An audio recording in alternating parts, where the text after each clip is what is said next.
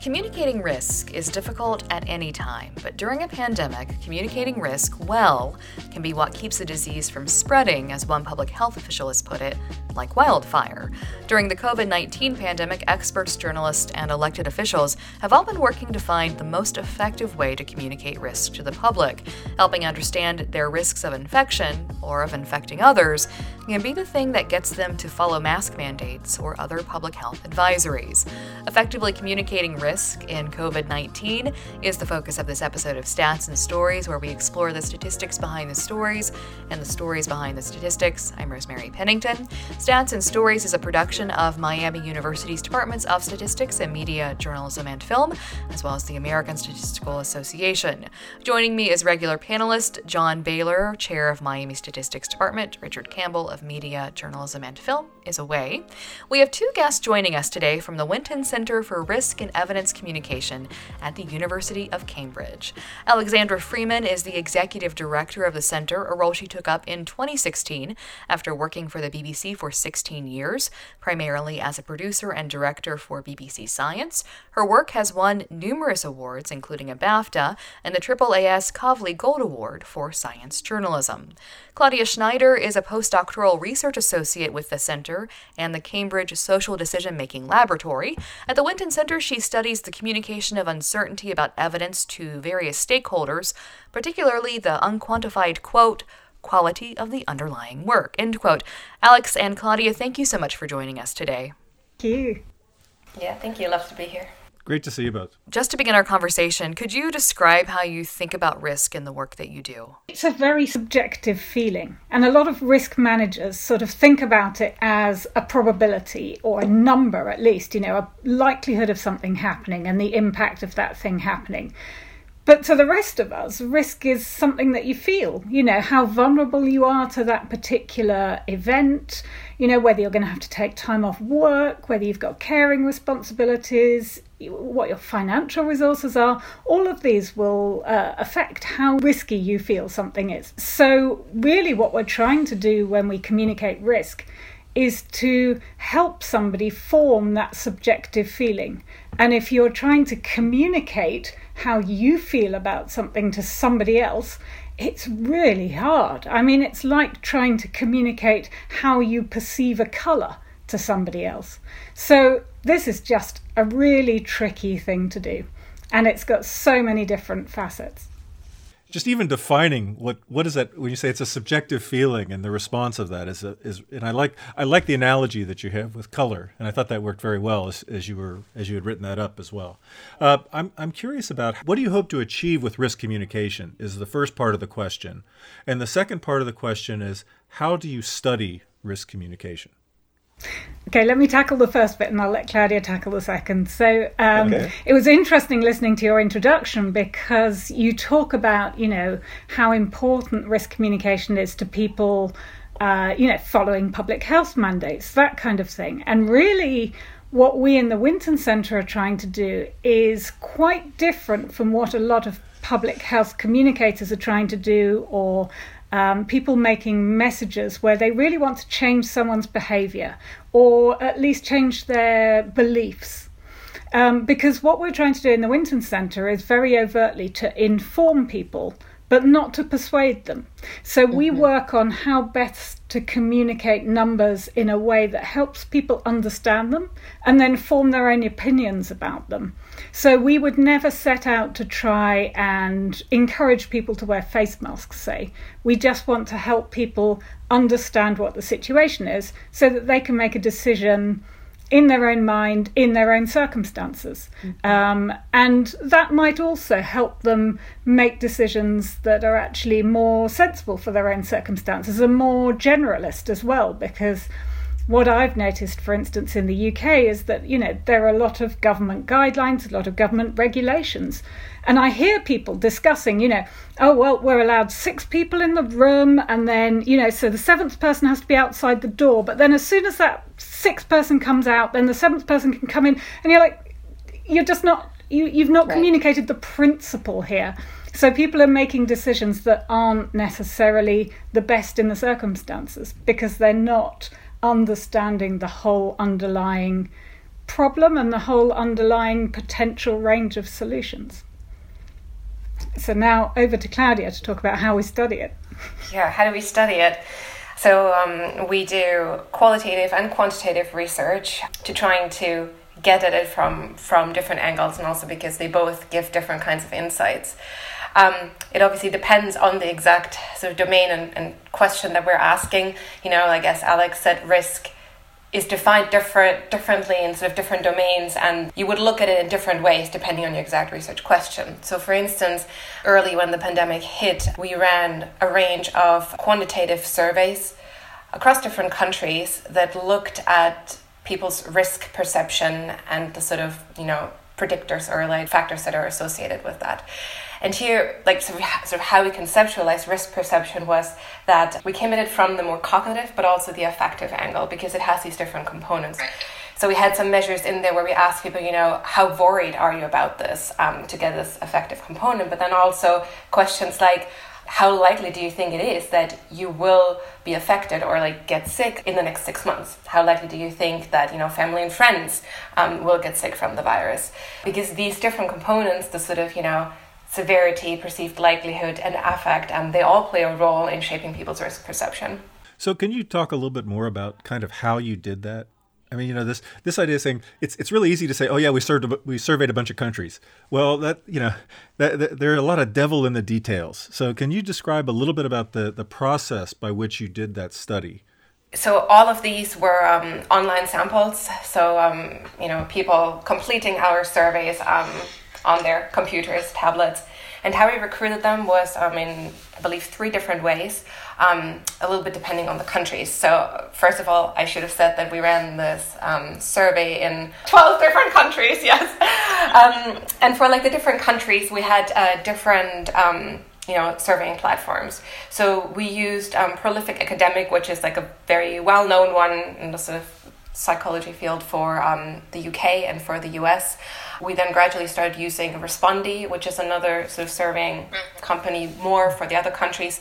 Um, in Australia, we used Dynata. So we we use these different platforms to to get those national samples, but then we also um, you know, compared between the platforms. So, for instance, for the UK, um, we have samples that used Respondi and samples that used Prolific, and we often try to go sort of half half to, you know, in case there were any kind of effects with regards to these um, sampling platforms.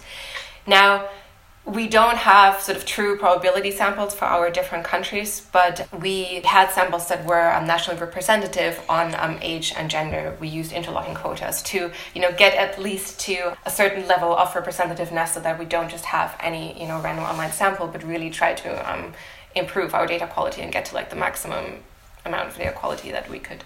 So can I ask you just a just a quick follow up before I, I, turn this over to Rosemary? So so with doing online surveys, this is an interesting question to me. Is, is are are there groups that are missed?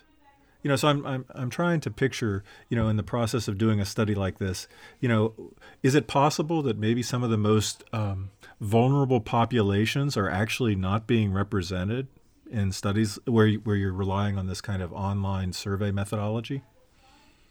I would say absolutely because online already means someone has to have access to a computer, um, you know, and also be be willing to participate, right? Because like this is research, so there there's a consent form, and you know, like even just having people interested to be signed up on these platforms, and then be interested once they get these sort of advert to like you know take our studies. So absolutely, and um, you know, I think that's a general caveat with like a lot of the social science research.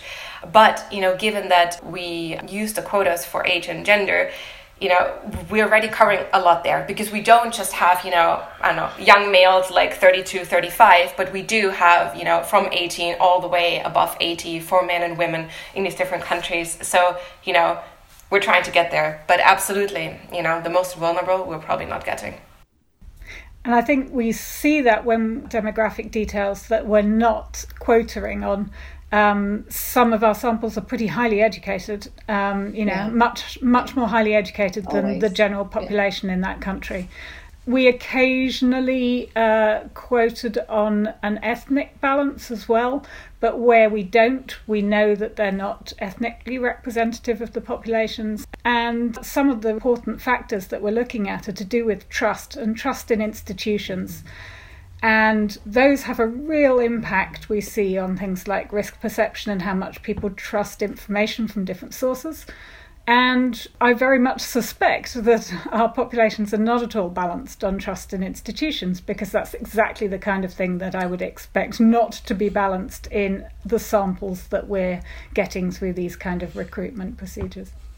That's actually what I wanted to ask about was this issue because you sort of framed the work Winton Center is doing as um, as communicating, but not an attempt to persuade. Right? Like here is the information.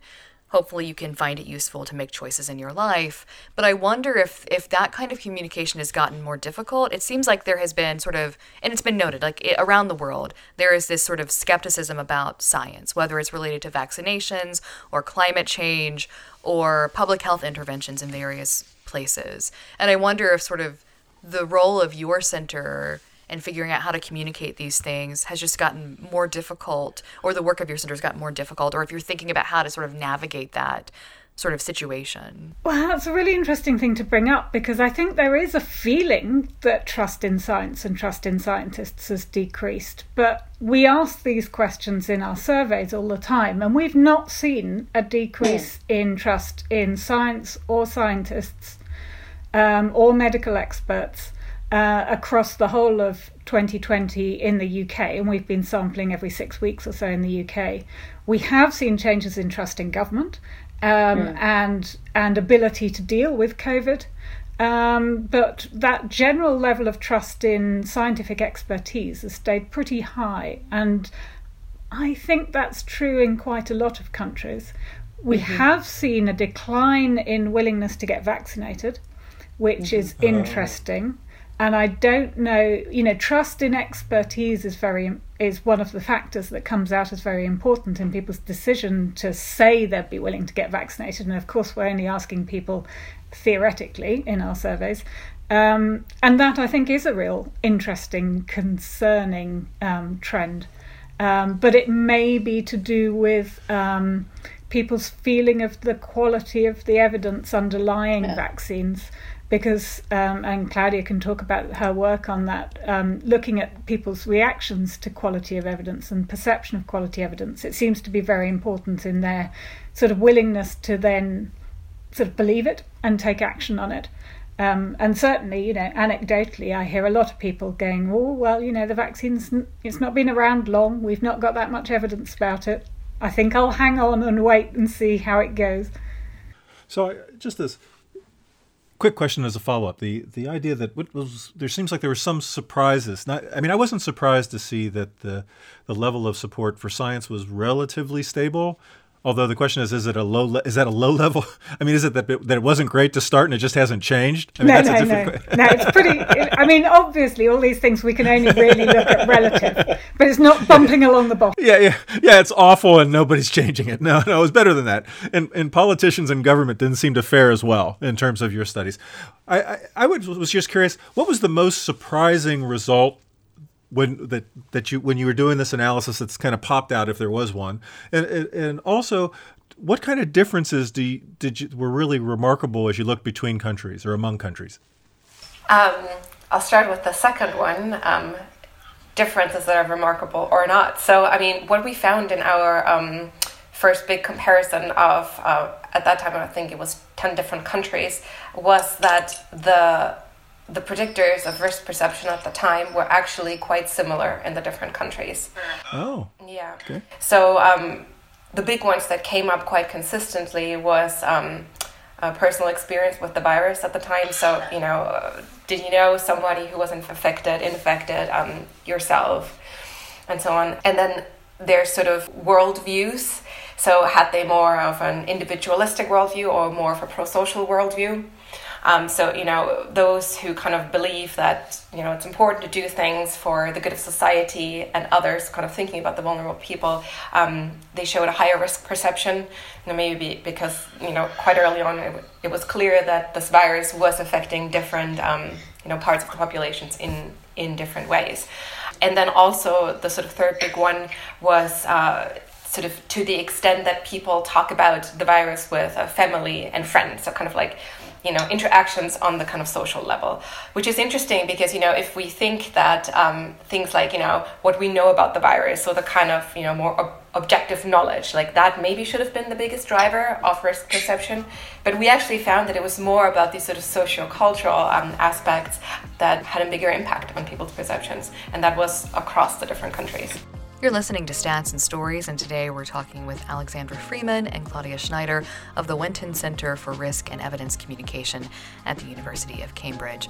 Alex, so you come from a journalism background. Um, so I wonder what advice would you give to journalists who are trying to communicate this information about risk to their audience? What what do you think should be guiding them as they try to sort of frame these stories in a way that are useful and serve the public good? Oh gosh, gosh, that's such a difficult question. Um, I think, I think the funny thing is, is that when I worked in the media, and I wouldn't have called myself a journalist, but I was, you know, making documentaries. I always had a story in my head. All my work was about trying to lead people through a story to understand a conclusion that I or somebody else had come to based on that information. And you know, all the sorts of things you use in a documentary, all the music, all the filming, it's all designed to help people on this journey and control their emotions and how they feel about things. And actually, what I have really come to realize working in the Winton Centre is that there is an entirely different way of approaching the kind of information that people might need, especially in a in a time like this and a much more neutral presentation, um, not trying to help people see that something is big or small or worrying or not worrying, but just giving them the information in a way that allows them to make up their own minds about it. And maybe I'm just completely blind to the fact that journalists do this all the time, and as a documentary maker, I had a different um, kind of opinion on it. But I think there is an entirely different set of kind of ways of communicating, of gu- guidelines to follow when you're communicating in that really neutral way. And mm-hmm. all you're trying to do is produce things that can be well understood and um, can be seen as being trustworthy. And, you know, these are sorts of things like including the uncertainties. Um, not worrying so much about keeping everything really short, really clear, make it really easy, but instead making it really trustworthy and really mm-hmm. balanced. The, you mentioned I, I, really like this this idea of kind of the trustworthy communication as being really the, the touchstone and the goal here, but it, it often seems like the uh, the communication of the uncertainty is really what's is what's lacking. That, that that there's almost a false sense of precision that that we don't trust people to to be able to be consumers with uncertainty. And how, how do you how do you respond to that? Well, you know, we have been doing work on this because it's such a common thing that you hear that you know people can't just putting the uncertainty will undermine their trust. It'll give them too much to be thinking about. That people don't want uncertainty because it makes it harder for them to make decisions. And it may be, you know, it's true that none of us want uncertainty. It'd be lovely if the world had no uncertainty in it, but that's just not the world we live in, unfortunately. And, uh, you know, it's, we shouldn't be denying uncertainty that's there. I mean, I'm sh- sort of ethically and from a trustworthy perspective, we shouldn't be denying it. But also, further down the line, if you're very certain about something and then turn out to be very wrong about it, I'm sure that's going to undermine people's trust in you as a communicator or as a scientist much more than if you've been open all the way along. Um, so, and I think that's a lesson that people are perhaps learning, some people are learning for the first time in this pandemic, where it's a world where we were so uncertain earlier in the year. We didn't know how the disease worked. We didn't know how fast it was going to spread. We didn't know how many cases there were now. We didn't even know how many deaths there'd been last week. You know, our uncertainty just spanned every possible dimension. And if you, you know, foolhardy journalist stepped out there and said things that were very certain, you were sure as hell going to be wrong the next week. Right. So right. I think people learnt that lesson. And so the work that we've been doing in this, where we've been, um, you know, presenting people with precise numbers or precise looking numbers and numbers with a numerical range around them. So, you know, saying it could be between X and Y. And then looking at people as trust, asking them to rate their trust in those numbers, their trust in the producers of those numbers, um, the amount of uncertainty they feel about it, all of those kinds of things we've been finding that people are completely fine with accepting uncertainty. You know, they perceive it, so they'll say mm-hmm. this is a bit more uncertain, but it doesn't undermine their trust in the producers of the information, and it only slightly undermines their trust in the number. And the more precise you can be, you know, if you're giving an actual numerical range, then, you know, that's not a problem at all. If you are more vague about your verbal uncertainty, you're saying, oh, there may be some uncertainty. Well, of course, that's a bit unsettling. But on the whole, people accept uncertainty. And we did that in all our surveys across 10 countries. So. I, I want to ask this question about context. So I was reading this um, blog post that you wrote um, the strange world of risk perception and communicating risks. And you make this point where about numbers only ever making sense in a context in which they're familiar. And I wonder how much like that familiarity with the context also plays into our willingness to accept uncertainty as well as sort of the figures. So we did look at uncertainty uh, communication in a numerical form in a lot of different contexts. So they were things like, uh, you know, migration figures, unemployment figures, climate change numbers, COVID numbers. But all of those are relatively unfamiliar. You know, the language of right. numbers is not one that we all uh, sort of use day to day, except possibly in terms of money or possibly time. You know, those are the sorts of things where we're used to having a number and we know that you know, a hundred dollars is worth however much we feel it is in this context. So we have a sense of the context around money and time. Um, but those are probably the only cases where language is really familiar. And it's interesting because we were talking to some researchers who study uncertainty communication in financial um, situations. And I suspect that they have quite different results from us because it's a really familiar context to people. But the fact that we didn't find people were worried about the uncertainty, even in a kind of an unfamiliar numerical world, I think probably means people aren't worried about the uncertainty, but it could just mean that people completely ignore that bit of numbers in the middle of a sentence. Although they did score that there was uncertainty around it. So, you know, when asked how uncertain is this number, they were able to recognize that it was uncertainty. Alex, I was going to say that you know some of us don't want to see uncertainty and variability disappear, or our jobs are gone. This is, this is this is job security for you know. So so let's let's not go let's not go to crazy land here, Alex. I don't think you need to worry. Uncertainty is not disappearing. There's a lot of job security here. Then okay, good. I'm glad to hear. It. So I, I want to follow up on on kind of acting in this uncertainty, and you know, and sort of there, there's there's the component of yes, you're communicating information and trying to educate and bring people you know have people kind of understand where this is. But then ultimately there are there you know will this translate to action?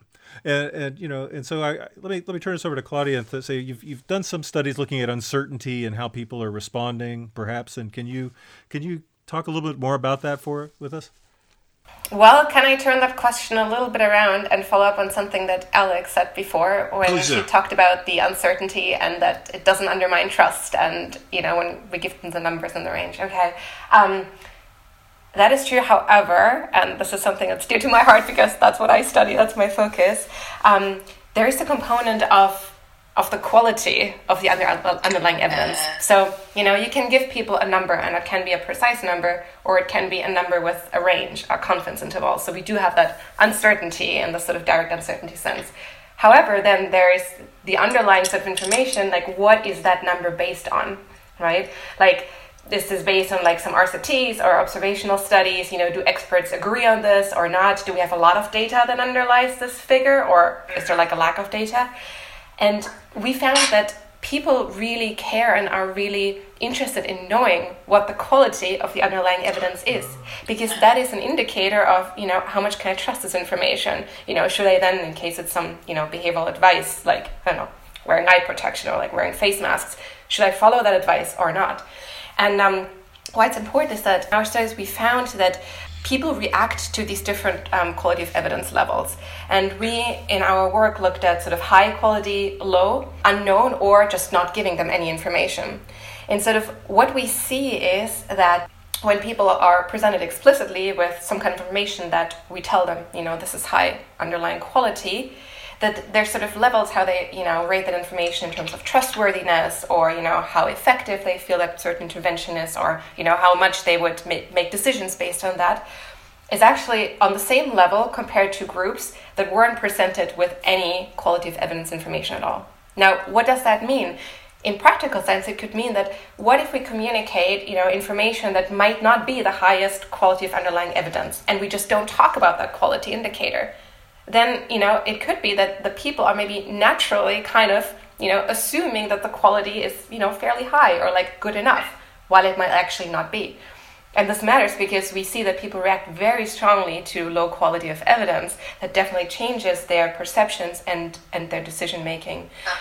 Therefore we think it's really important to you know have not just a number and the direct sort of uncertainty but also think about how to communicate this quality of evidence. Yeah that's yeah everything is so easy in this game, isn't it? It's, uh, it's yeah, it's easy to talk about quality, yeah, yeah, and risk and how you respond. Yeah, yeah. Um, I, I, guess as, as, we're nearing the, the close of, of our, our episode, I'm, I'm curious if, if there's there's sort of one takeaway message you might give us. You know, for people that are that think about about communicating information, one sort of if, if there's one thing that you would say, make sure you worry about this if you're talking about risk and evidence? Okay, so the one thing I would say, and it's quite it's not any of the things that I've written about before, is if you only care about how many people read your article or quickly act on your information, it's really easy to get the feedback on how well you have done. And so hmm. that's an easy thing to aim for. But if, when you think in your heart of hearts that what you're trying to do is to inform people, then I would say think about how you can tell whether you're doing a good job or not. And then I think once you've reflected on that, I think it brings to mind quite a lot of issues. And so I would say think about what you're trying to achieve and then think whether you are measuring the right things to know whether you're achieving it. Yeah. Sort of similar, but I also think that just thinking about and investigating what the kind of information that you put out, you know, what that does to people's reactions and like perceptions. How do they take this information so that it's not just, oh, you know, I present this in this kind of way with this kind of graph, but really thinking about, you know, what effects could this have, such as, for instance, with, you know, the quality of evidence insights. Because if we don't think about that, we might communicate in a way that creates biases and is actually you know not trustworthy or persuades them in some kind of way and then we might not even be aware like be aware of those pitfalls. Mm-hmm. So i think really really thinking through what am i communicating? But as alex said also like how does that you know end up at the receiver's end and how do they perceive that information? Great great points. What a fun conversation. Yeah just great. a, just a delight. Thank you so much for being here today. Pleasure. Yeah it was lovely. Thank you Stats and Stories is a partnership between Miami University's Departments of Statistics and Media, Journalism, and Film and the American Statistical Association. You can follow us on Twitter, Apple Podcast, or other places where you can find podcast. If you'd like to share your thoughts on the program, send your email to statsandstories at miamioh.edu or check us out at statsandstories.net. And be sure to listen for future editions of Stats and Stories where we discuss the statistics behind the stories and the stories behind the statistics.